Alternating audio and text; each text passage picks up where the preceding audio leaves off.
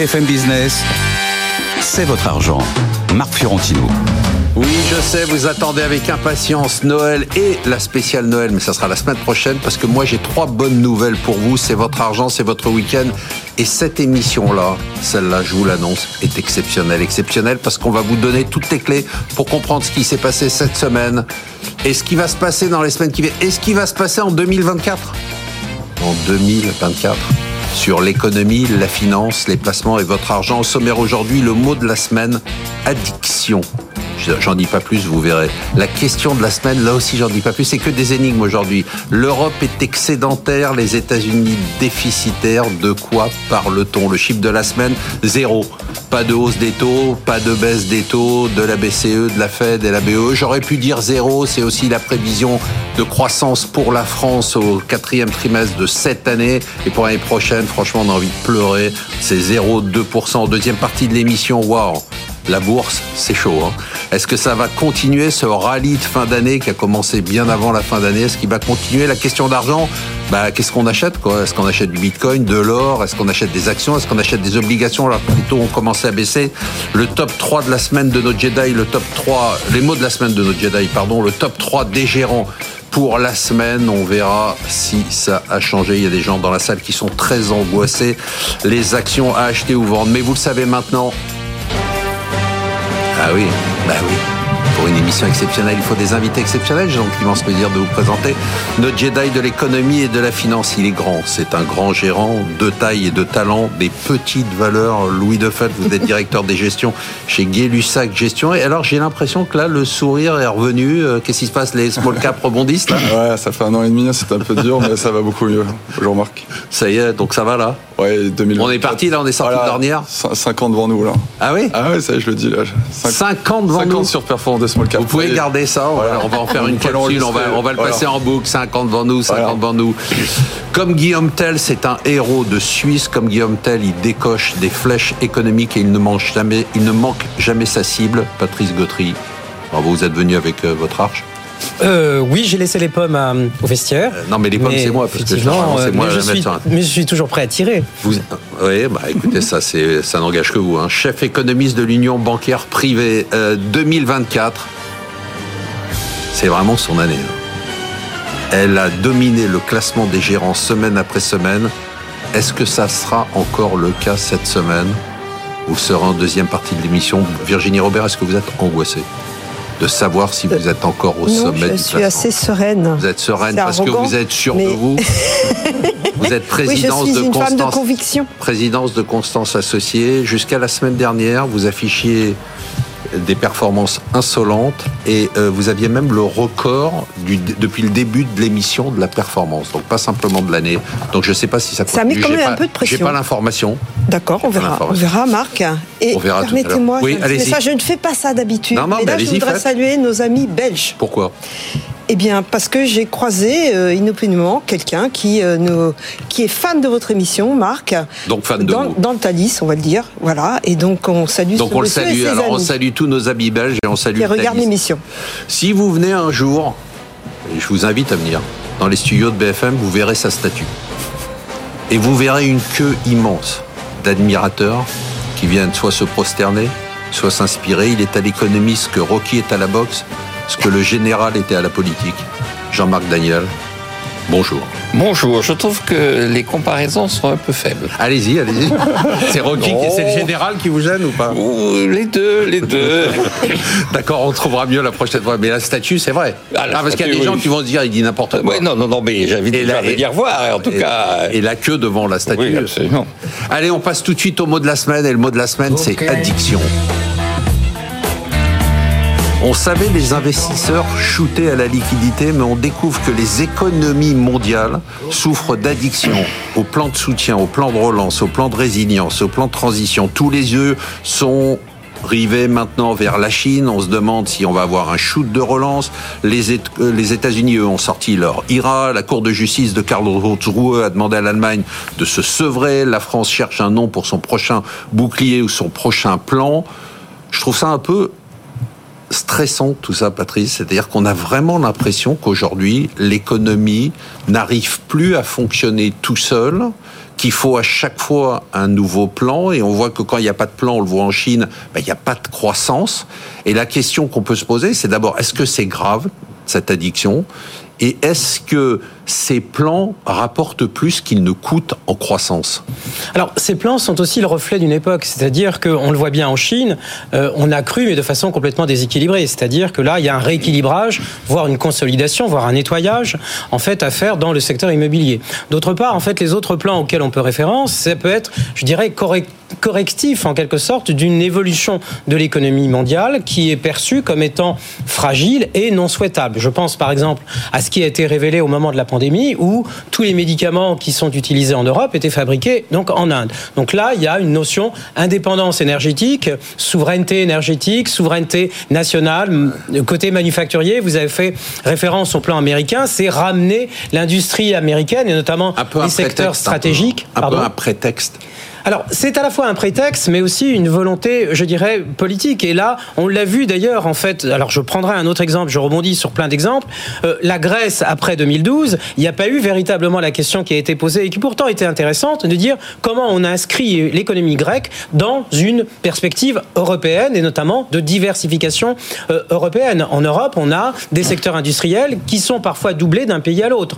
Là aussi, on peut s'interroger sur l'efficacité de ces politiques industrielles, puisque elles existent, sachant qu'on pourrait effectivement avoir un objectif européen qui soit décliné de façon je dirais, dans les différents pays. Donc, la deuxième élément de question, c'est qu'est-ce que ça rapporte par rapport à qu'est-ce que ça coûte. Donc là, il est évident Parce qu'on voit pour la France, hein, excusez-moi, on voit ce qu'on s'est pris en déficit, on voit ce qu'on se prend en dette pour accoucher de zéro de croissance et 0,2 l'année prochaine au premier trimestre, peut-être 0,8 sur l'année, tout ça pour ça, quoi. Alors, moi, je mettrais en fait plus cette option, parce que là, vous faites référence à de la dépense publique. La dépense publique, elle est là dans un rôle de donner la voix ou de montrer des initiatives. On l'a vu effectivement avec la course ou la concurrence que se font les pays européens pour euh, des méga factories dans les batteries. On l'a vu avec l'implantation de Tesla. Mais ça, c'est le bon côté. Mais là, vous, vous prenez toujours le bon côté de la chose, c'est-à-dire l'investissement. Mais dans tous ces plans-là, il y a plein de choses qui servent à rien. Le bouclier tarifaire, c'est pas un investissement. Alors après, vous avez aussi de la concurrence entre les pays. C'est-à-dire, et là c'est peut-être l'élément le moins drôle, c'est-à-dire que si Tesla veut se positionner euh, après l'Allemagne en France ou en Espagne, il est évident qu'il va avoir des subventions régionales, locales. Même chose pour Amazon quand il y a eu effectivement des centres de transit ou des centres logistiques qui ont été créés. Donc oui, cela a un coût et il est évident que dans ces secteur-là, on, est avec, je dirais, une mise en commun des pertes, sachant que les bénéfices peuvent être réalisés dans le secteur privé une fois que la marge est donnée. Mais le secteur des batteries, le secteur des nouvelles technologies, si l'État, on le voit bien avec l'Allemagne d'ailleurs, l'Allemagne qui est retoquée, qui doit trouver 30 milliards en fait pour son budget 2024. Et qui, pour les trouver, eh bien, va arrêter les subventions dans le secteur des batteries, le secteur des nouvelles technologies dans les voitures électriques et arrêter dans le solaire. Ce qui, pour moi, est une aberration stratégique. Oui, mais ce qui est encore plus une aberration économique, c'est peut-être de dépenser ce qu'on n'a pas et de continuer à faire croire que l'État peut être partout couvrir tout, tous les aléas économiques, sanitaires, climatiques, euh, à un prix qu'on va être obligé de payer un jour. Ah, ah oui, je ne suis pas du tout d'accord avec euh, le fait que l'Allemagne ait fait une erreur. Je pense qu'elle a raison. Moi aussi. Je pense que l'avenir, c'est pas de subventionner des industries. L'avenir d'une entreprise, c'est pas d'avoir des subventions, c'est d'avoir des clients. Et donc, euh, courir après les subventions, c'est déjà une preuve de faiblesse. Donc, je, je pense qu'effectivement, qu'est-ce qui se passe? Il y, a, il y a 50 ans, si vous revenez au vœu de Valéry Giscard d'Estaing, qui était le ministre des Finances, il avait eu cette formule absolument géniale. Il avait dit le gouvernement a les moyens et la volonté d'éviter le chômage. Or, ça s'est terminé par la stagflation. Donc je pense qu'il y avait la croyance que l'État était en capacité de donner de la croissance, d'éviter le chômage. Il précisait d'ailleurs qu'il expliquait comment en augmentant les dépenses on avait de la croissance et en augmentant les impôts on luttait contre l'inflation. Ça s'est terminé par la stagflation et par le fait qu'on a dit c'est les c'est les euh, banques centrales qui vont gérer tout ça, c'est elles qui vont s'occuper de tout ça et on est arrivé à la situation grotesque où Greenspan nous disait si vous avez compris ce que j'ai dit, c'est que je me suis mal exprimé, circuler il y a rien à voir, je m'occupe de tout euh, vous vous confiez à moi. Et bon, je pense que les deux ont échoué et donc euh, c'est plutôt la Banque centrale parce que c'était la dernière sur laquelle on avait investi intellectuellement qui est le plus menacé par la remise en cause de l'efficacité de ce que de ce qu'elles font. Et donc on se retourne de nouveau vers les États en disant peut-être euh, pourquoi pas vous? Alors que je pense qu'il faudrait se tourner vers se poser la question de savoir effectivement comment ça fonctionne des entreprises, comment est-ce qu'on peut en arriver au fait qu'on considère que c'est une bonne chose de faire venir avec de l'argent public des Taïwanais qui vont après une fois qu'ils auront commencé à produire reverser des dividendes aux retraités de Taïwan. Est-ce que l'objectif de l'État français c'est de mettre en place un système dont l'objectif est de ruiner la génération future, fait que notre travail sera pompé par les retraités taïwanais? Si vous ne faites pas ça, si vous ne faites pas ça, les euh, TSMC, en l'occurrence, ne viendra jamais mettre les pieds en Europe. Et alors?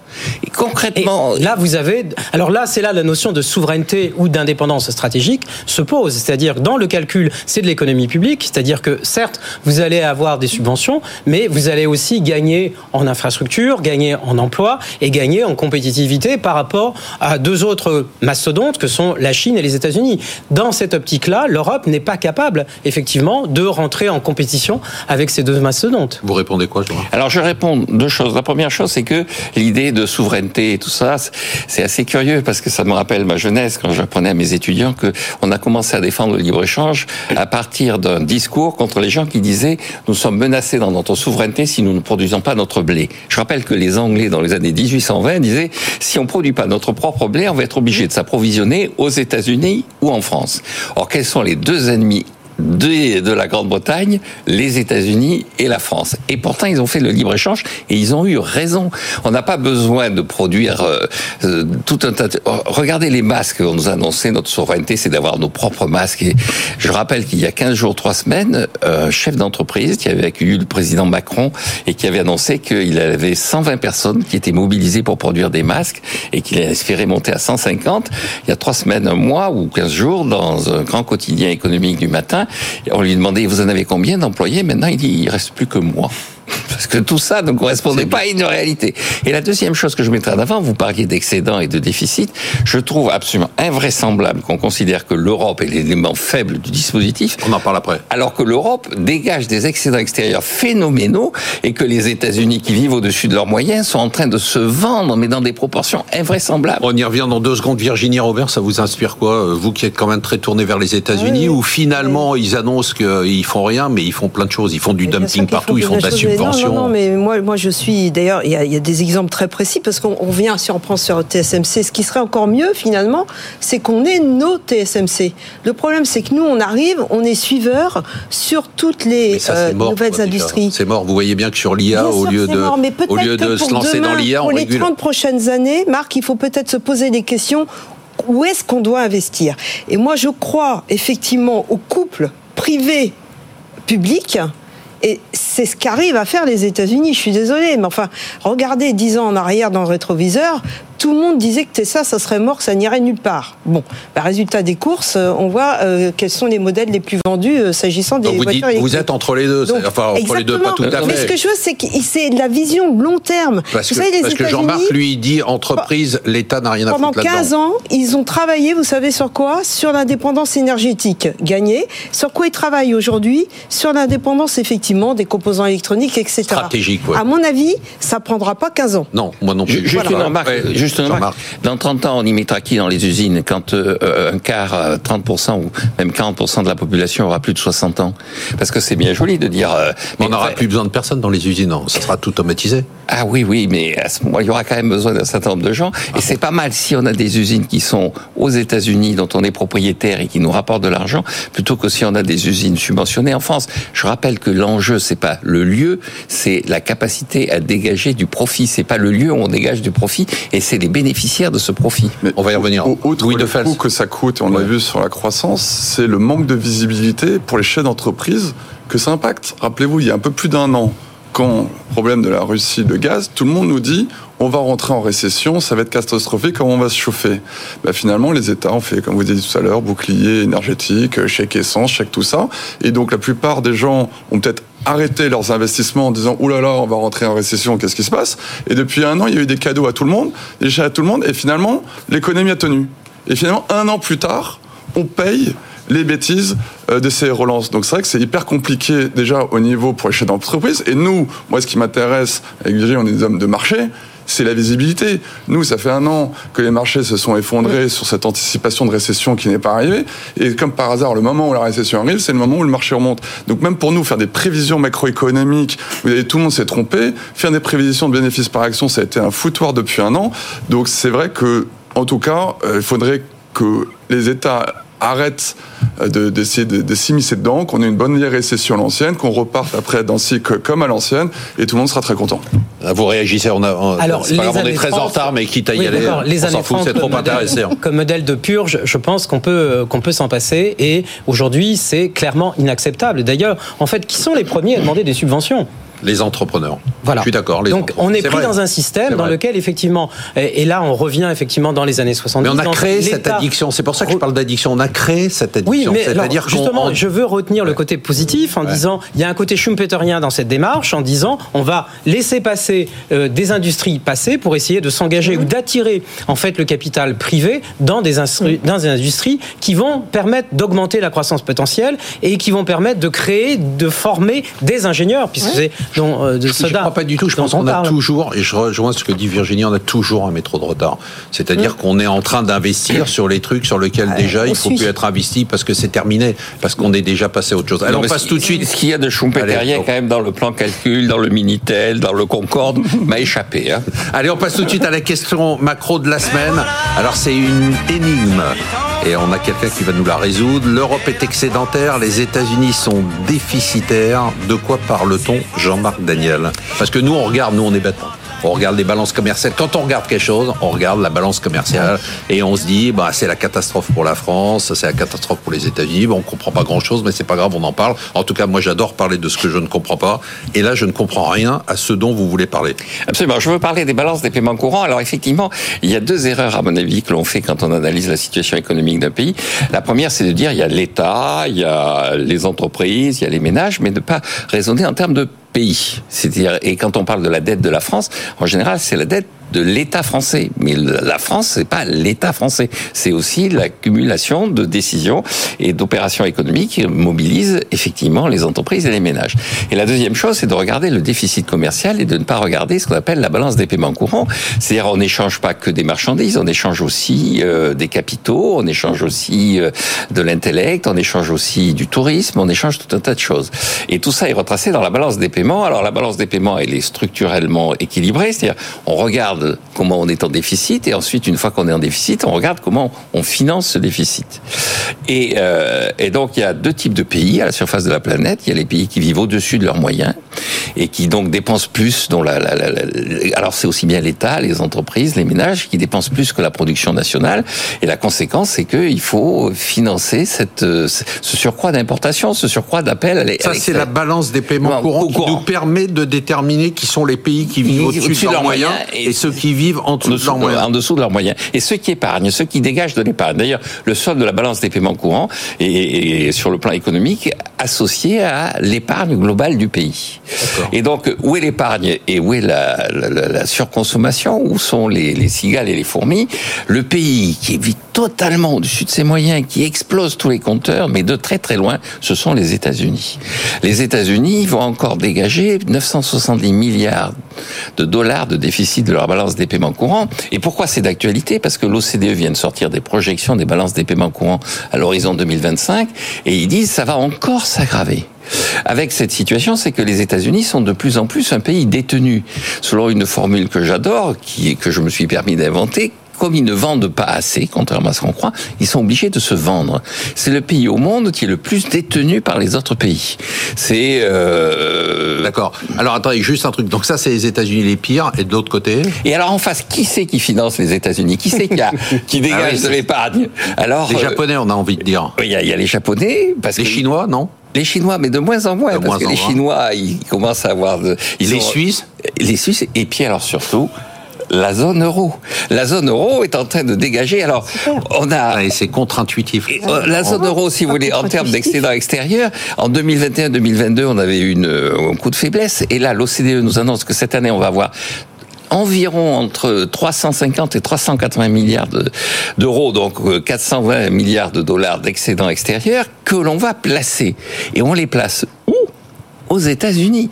Nous sommes en train de vivre, grâce à l'IRA, grâce à le protectionnisme américain, les retraités européens vont pouvoir vivre au crochet des contribuables américains.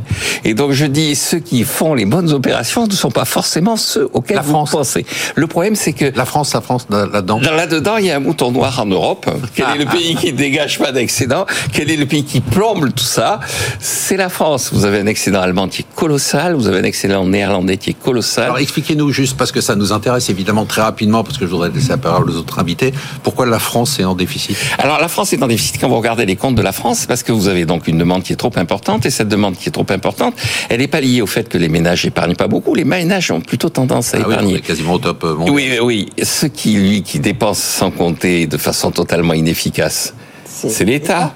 Et donc le problème de la France, c'est un déficit budgétaire colossal, qui est un déficit budgétaire qui nourrit effectivement une demande qui se traduit par un excès d'importation et par un déficit extérieur très important. Et donc, nos partenaires européens, quand vous regardez les réunions à la BCE, nos partenaires européens n'arrêtent pas de dire le véritable problème, c'est le déficit public français.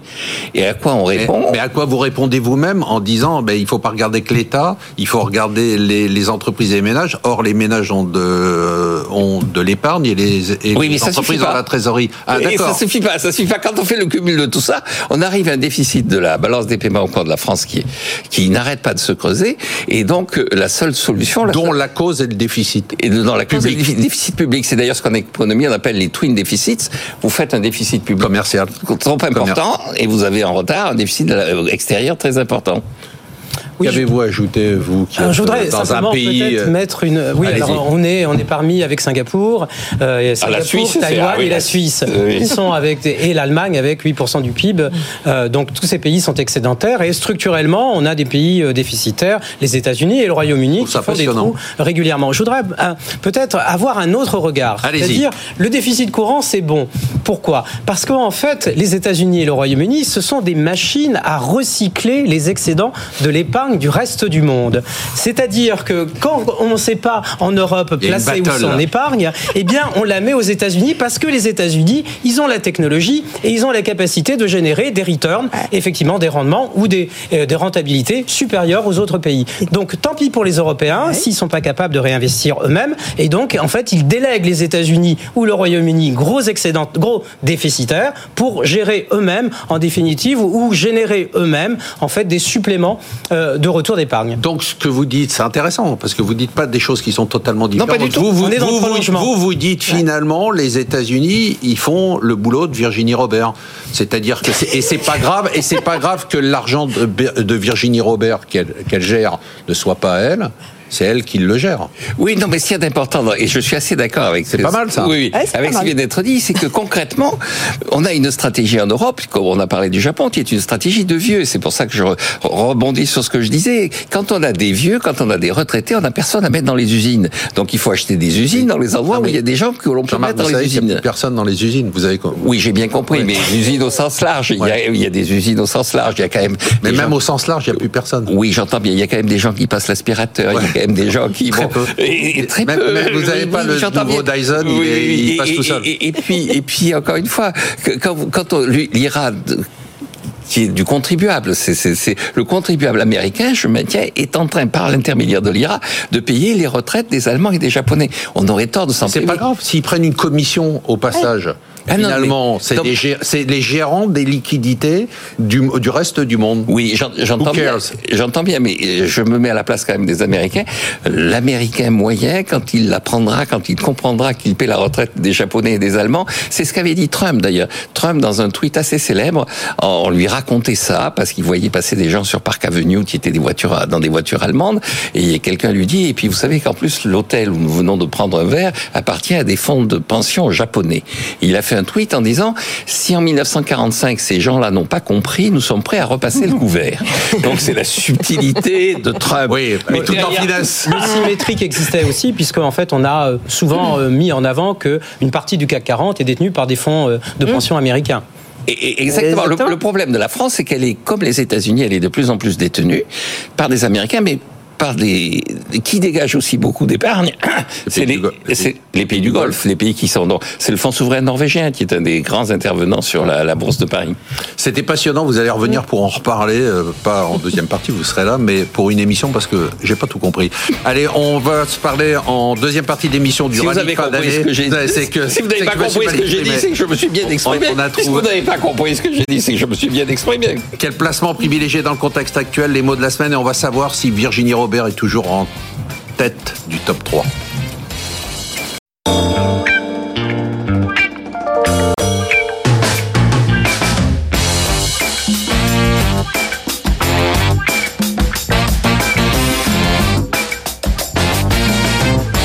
BFM Business, c'est votre argent. Marc Fiorentino. Et on a eu un débat économique passionnant en première partie de l'émission avec Jean-Marc Daniel, Patrice Gautry de l'autre côté, avec Virginie Robert, euh, la voix des États-Unis, avec Louis Defesse, la voix des small caps et le sourire des small caps puisque euh, l'ambiance, il va nous le dire, est meilleure maintenant sur les petites valeurs. Allez, on parle des marchés. Cette semaine, les marchés, c'était principalement le chiffre de la semaine, c'était zéro.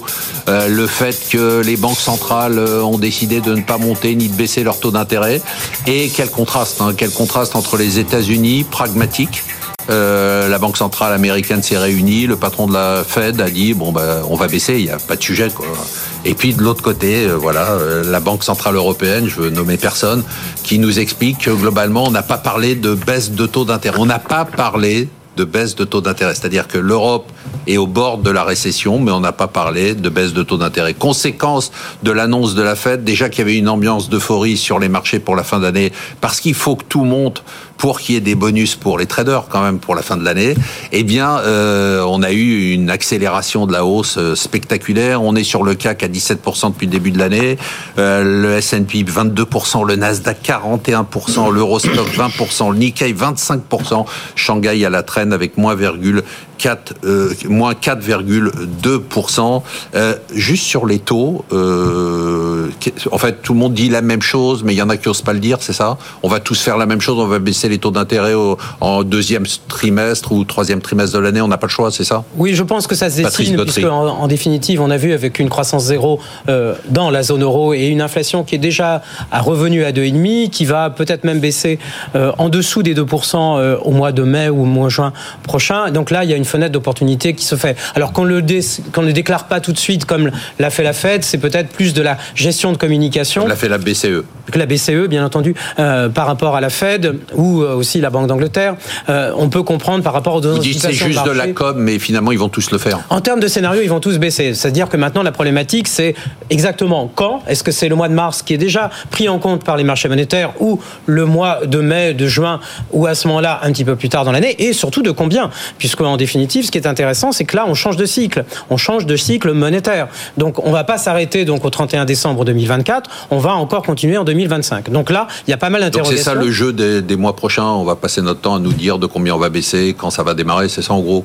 En gros, c'est ça. Oui, tout à fait. Et si on baisse de 25 points de base à chaque réunion, ou si on fait des pauses entre, et est-ce qu'au total on a 100, 150 points ou plus en fait de détente des taux, euh, des taux d'intérêt directeurs? C'est ça qui vous drive, Louis Defels, sur les marchés. Je ne parle pas simplement de small cap, ce qui explique cette euphorie et, qu'elle va peut-être continuer ou pas. Euh, clairement, de toute façon, le marché est totalement drivé par les banquiers centraux. Mais là, de toute façon, ils n'ont pas le choix de baisser les taux parce que les taux réels aux États-Unis sont à 2%. Hein, donc vous savez, c'est les taux donc euh, moins euh, l'inflation. Le taux nominal moins l'inflation. Exactement. Donc, si, sachant que l'inflation continue de baisser, mais les taux réels seraient beaucoup trop mmh. élevés, donc ils n'ont pas le choix de baisser. Et clairement, c'est ce qu'on attendait tous depuis longtemps, parce que clairement, quand euh, les remontées des taux arrivent, bah, ça fait baisser les marchés. Hein, c'est mécanique, ça impacte mmh. la croissance future des cash flows futurs. Donc là, c'est un peu Noël avant l'heure. Donc clairement, les États-Unis, eux, qui sont un peu plus avancés dans le cycle, n'ont pas le choix. C'est pour ça que Christine Lagarde a un peu temporisé. Et maintenant, on attend plutôt mars pour la Fed et plutôt euh, avril, parce que c'est pas du tout pareil. Aux États-Unis, vous avez des chiffres de productivité qui étaient pas bons, donc ça accélère euh, la désinflation. Alors qu'aux États-Unis, euh, pardon, alors qu'en Europe, le high for longer qui était Jérôme Powell, donc en gros, il a même pas duré quelques mois, et c'est plutôt en Europe qu'il arrive. Donc, on pensait tous être la BCE en premier, et puis finalement, ça va être les États-Unis qui vont devoir commencer en mars, et l'Europe peut-être dans la moitié de l'année. Virginie Robert Alors là, moi, je ne suis pas du tout dans ces certitudes. D'accord. Euh, je trouve que dans le discours de M. Powell, il y a des portes qui sont ouvertes euh, sur le sujet de l'inflation. Il y a des portes ouvertes sur la baisse des taux. oui, bien sûr, Marc. Mais euh, on ne précise pas quand même le calendrier. Il dit que l'inflation il n'est pas au bout encore de son objectif. On sait bien, c'est 2%, le fameux 2%, mais euh, l'inflation, on, va voir, on, sait très bien que le schéma de l'inflation aux États-Unis n'est pas du tout le même schéma qu'en Europe, hein, puisque la, composante énergétique était moins, euh, moins, moins importante aux US. Euh, il y a la question du, du quantitative tightening, et ça, ça me semble être plus important parce que les problèmes de liquidité, c'est le bilan de la Fed, c'est ce que fait la Fed dans des achats d'actifs, et elle continue son programme, on n'en parle pas tellement, mais souvenez-vous qu'en mars... Elle retire des liquidités. Hein, Absolument. et souvenez-vous qu'en mars 2023, on a quand même eu un épisode un peu compliqué, notamment sur les banques régionales, mais qui était effectivement l'expression de ce euh, QT qui est à l'œuvre depuis juin 2022. Et ça, donc vous nous dites quoi vous nous dites... Moi, je dis que euh, je dis que ces taux est d'ailleurs immédiat le taux à 10 ans est passé en dessous des 4%. Je ne suis pas certaine qu'on ait besoin d'autant de baisse de taux. Moi, franchement, je trouve que l'économie américaine, elle va assez bien. Je, reviens des US. Et euh, je pense que 2024, faut pas l'oublier, c'est l'année des élections. faut pas oublier que la charge de la dette pour l'État américain est très importante. Donc, euh, c'est vrai que c'est quand même confortable d'avoir un taux en dessous des 4 plutôt qu'un taux qui est, euh, qui est, qui avoisine, qui est tendanciel des 5%. Et je je vous parle pas de la balance des paiements courants. Hein. Bah, je vous en parle même pas. Un sujet que je maîtrise parfaitement, sur lequel on, on, est, on est, on est dans un déficit je, Moi, je ne suis pas gérante obligataire, mais si j'étais euh, gérante obligataire, je prendrais mes profits. Ah bon? Ouais, absolument. Ah ouais. Et euh, voilà. Mais je et je pense pas que pour revenir sur le premier fois, le marché il a monté là, tout a monté, donc on retrouve un marché de momentum. Et je suis pas euh, certaine qu'on ait un marché de momentum en 2024. Donc, voilà. donc je suis complètement en désaccord avec tout ce qu'on Désaccord. Voilà. Je suis désolée. Hein. Non, non, mais on, est, on est là pour ça. Jean-Marc, quand vous écoutez euh, la BCE et, bon, la BCE, on ne donne pas de nom, vous, vous, dites quoi en fait? Bah écoutez, c'est, si vous avez compris ce que j'ai dit, c'est que je me suis mal exprimé. Comme euh, oui, mais là, rien. là on, comprend, là, on comprend bien ce qu'ils disent et c'est ça qui est, qui est effrayant. ce que je crois que oh, d'abord on est dans une situation où un peu partout euh, vous avez une inversion de la courbe des taux. Or tout le monde sait que c'est pas durable et c'est pas supportable d'avoir une inversion systématique de la courbe des taux. Alors on explique pour les gens qui ne savent pas l'inversion de la courbe des taux, c'est-à-dire c'est quand les taux d'emprunt à long terme sont inférieurs, aux taux d'emprunt à court terme. À court terme. Et donc effectivement, c'est et puis euh, l'expérience montre que euh, si on maintient une courbe des taux, euh, dans, si on ne redresse pas la pente de la courbe des taux, on va vers la récession. Donc ils vont être obligés de réagir. La deuxième remarque, c'est qu'effectivement, je crois que c'est important. Il y a des élections et vous avez un débat aux États-Unis sur le rôle de la banque centrale dans les élections. Il y a des gens qui ont ressorti des textes, notamment en 1960, euh, Nixon avait accusé la banque centrale d'avoir voté Kennedy en durcissant sa politique monétaire. Euh, euh, un an avant l'élection. Et donc Nixon, il était l'héritier d'Eisenhower, et donc et, depuis systématiquement à chaque fois au moment des élections, la banque centrale est obligée de se justifier à partir du moment où on rentre dans la zone des élections donc, pour expliquer qu'elle va être très prudente. Donc elle est obligée d'être très prudente et surtout dès qu'elle va prendre une décision d'être extrêmement précise sur les raisons pour lesquelles elle, elle prend cette décision. Ça c'est les États-Unis, nous on n'a pas d'élection. Non, nous on n'a pas d'élection et nous je pense que un des les élections européennes. Euh, des problèmes, on en a parlé aussi, c'est le problème du, de la taille du bilan de la. Est-ce que, indépendamment des taux d'intérêt, est-ce que la euh, banque centrale va réduire la taille de son bilan? Est-ce qu'elle va arrêter d'acheter de la dette publique?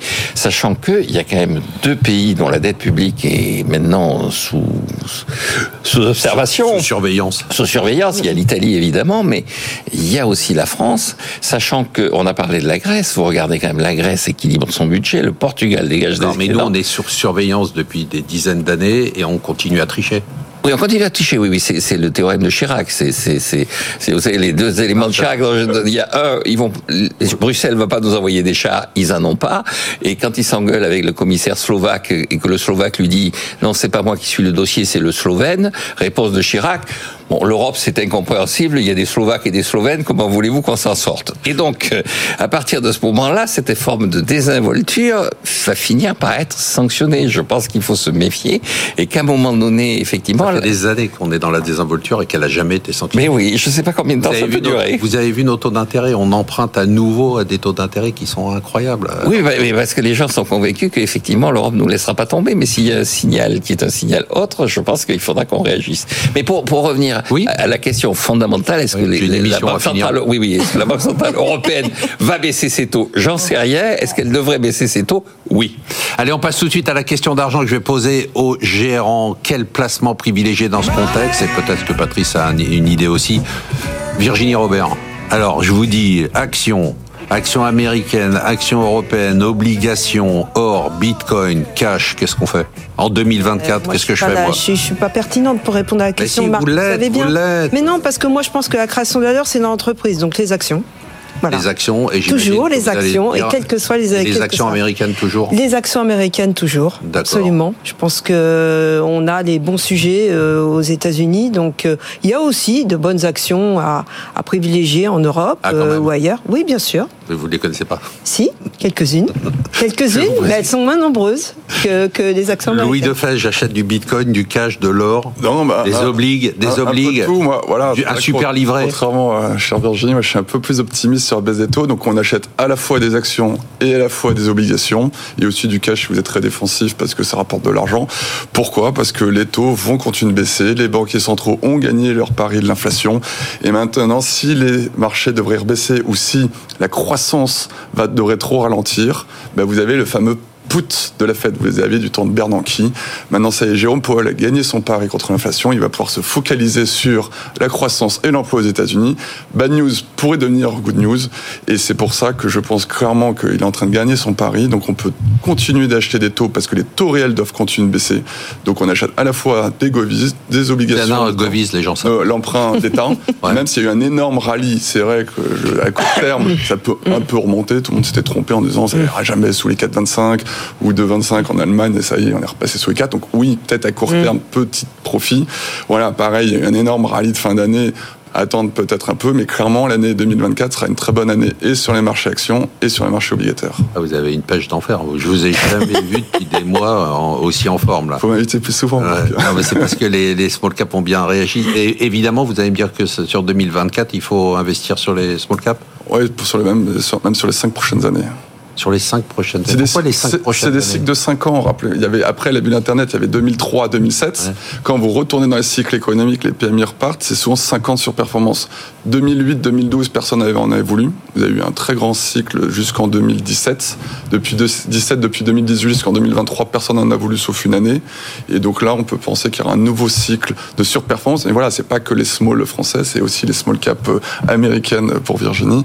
Donc euh, il y a une telle écart de, de différence va enfin y avoir des, belles introductions en bourse euh, en, France et en Europe? Parce qu'on souffre aussi de ça. Hein. Alors ça, c'est Quand je vois la qualité des dossiers qui tournent en private equity et que je vois la qualité des dossiers qui rentrent en bourse, bah, parfois je me pose des questions. Alors c'est que bah, il y en a eu des très bons et il y en a eu des très mauvais. Surtout en France. Il y en a eu, il y en a pas eu beaucoup. C'est ça que je veux dire. Il y, a peu de dossiers de qualité en effet d'introduction en bourse. Il y en a quelques-uns euh, dans les pays nordiques ou en Italie. Mais même chez nous, il y en a quelques-uns, mais mais très peu. En France, c'est très très compliqué. La cote appauvrie tous les jours. C'est vraiment assez alarmant. Bah alors, c'est embêtant ça. C'est assez embêtant, euh, clairement. Qu'est-ce qu'on dit en Suisse? Nous, on a une approche euh, d'un portefeuille plutôt équilibré, c'est-à-dire on a recomposé effectivement la, partie obligataire, comme vous l'avez dit, et on est toujours intéressé par euh, cette évolution à moyen terme des taux d'intérêt réels, qui effectivement plus euh, la détente des taux d'intérêt directeurs. Donc le côté crédit sur du 5 ans, 7 ans. On, va. Alors là, on a peut-être pris des profits sur la partie la plus longue, donc on va revenir sur des, des périodes intermédiaires, 3 ans, 5 ans. D'accord. de façon à pas être trop dépendant d'une certaine volatilité, puisque là, ça a été certainement beaucoup plus vite que toutes nos attentes. Donc là, côté gouvernemental, côté crédit des entreprises, s'il n'y a pas de récession aux États-Unis, je dirais les secteurs les plus risqués peuvent être toujours intéressants parce que là, on a ce qu'on appelle des stratégies de portage qui donnent systématiquement, tant qu'il n'y a pas de récession et effectivement et de faillites trop nombreuses, eh bien, vous avez un système qui fonctionne, qui vous donne des revenus réguliers. Côté action, un peu de prudence effectivement, puisque là, on a un rallye euh, de fin d'année qui s'est mis en place. Structurellement, ce que l'on aime bien, c'est de toute façon la technologie. Alors, on va regarder plutôt des secteurs comme le secteur du cloud cloud, le secteur du software.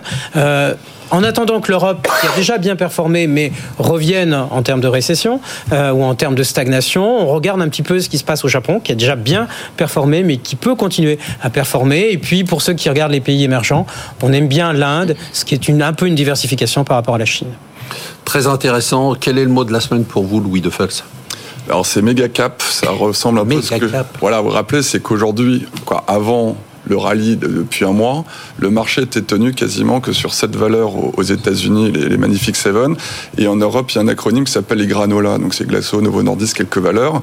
Les granola. Les granola, voilà. ça, c'est grâce à Goldman Sachs, un acronyme qu'a donné euh, Goldman Sachs. Il y a quoi dedans? Il y a une voix Il y a Glaxo, Novo, LVMH, euh, Novo Nordisk, ASML, voilà, c'est les, ah. très très gros ah, poids. je peux la ressortir. Je peux la ressortir en disant que ça vient de moi. Ça vient, ça peut venir de vous.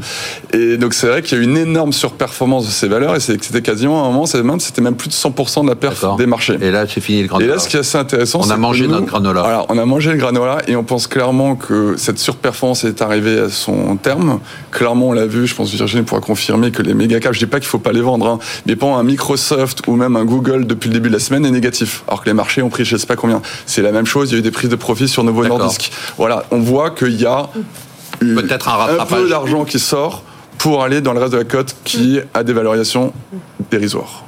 Patrice Accommodant, c'est le régime monétaire euh, dans lequel on vient d'entrer. Alors c'est l'actualité de la semaine, mais ça va être aussi certainement le mot qui va dominer pour 2024, qui vient en, en, effet miroir de, du mot qui dominait 2023, qui était restrictif. Mmh. Donc effectivement, on s'oriente vers un régime, une politique économique dans lequel les banques monétaires, les banques centrales assouplissent leur taux d'intérêt directeur, vont arrêter effectivement d'acheter des obligations et vont peut-être continuer à réduire leur bilan. Et d'un autre côté, des déficits budgétaires qui vont continuer à, à augmenter, ce qui veut dire qu'on rentre peut-être. Budgétaire, hein, vous parlez pas. Budgétaire. Euh, mon courant. Qui vont plutôt euh, continuer à monter. Je suis sur la balle, hein. oui, bien. Je comprends rien, mais je, je, le ressors à chaque fois. Et au total, eh bien, on rebondit sur de la dominance fiscale. Je vous laisse sur ce mot. Ah ouais, c'est dur de nous laisser c'est, pour le week-end. C'est très vache. Virginie Moi, c'est guerre numérique. Alors moi, je me projette. Enfin, on y est déjà hein, dans la guerre numérique. On y est depuis longtemps. Mais alors, je pense que vraiment, ça va être le sujet. Bah, il y a trois zones. Hein. Il y a la Chine, les États-Unis et l'Europe. alors après, il y a l'histoire de la régulation et de la réglementation. Donc, c'est quand même, il faut bien repositionner ces, aspects parce que euh, la régulation, la réglementation aux États-Unis, vous le savez, les États-Unis, c'est une économie de marché. Euh, en Chine, c'est plutôt un outil la réglementation de contrôle. Et en Europe, on est vraiment, puisque euh, il y a eu des sujets euh, tout dernièrement, euh, notamment sur l'intelligence artificielle générative, on, est aussi là suite au RGPD dans les droits humains, etc. Et, et donc c'est assez intéressant de voir comment les choses évoluent et vont évoluer et en tirer éventuellement quelques conclusions. Jean-Marc. Oui, alors moi, vous savez, je fais toujours une allusion à une histoire passée, sans qu'on sache vraiment si c'est pour moi de l'histoire ou des souvenirs. Là, je vais me projeter en 1913. Et on ne sait jamais si c'est vrai. Oui, oui, en plus, en, plus. En 1913, c'est toujours, le, toujours assez le, faux. Le nom, oui, oui, oui. Parce qu'on ne peut pas vérifier. Non, exactement. En 1292, il y a un gars qui a voilà. fait faillite. Voilà, donc là, je vais me projeter en 1913, il y a 110 ans, ah, décembre 1913. Et le personnage, le nom, c'est Carter Glass. Donc, vous avez tous entendu parler du Glass-Steagall Act, mais le personnage clé dans le Glass-Steagall Act, c'est Glass.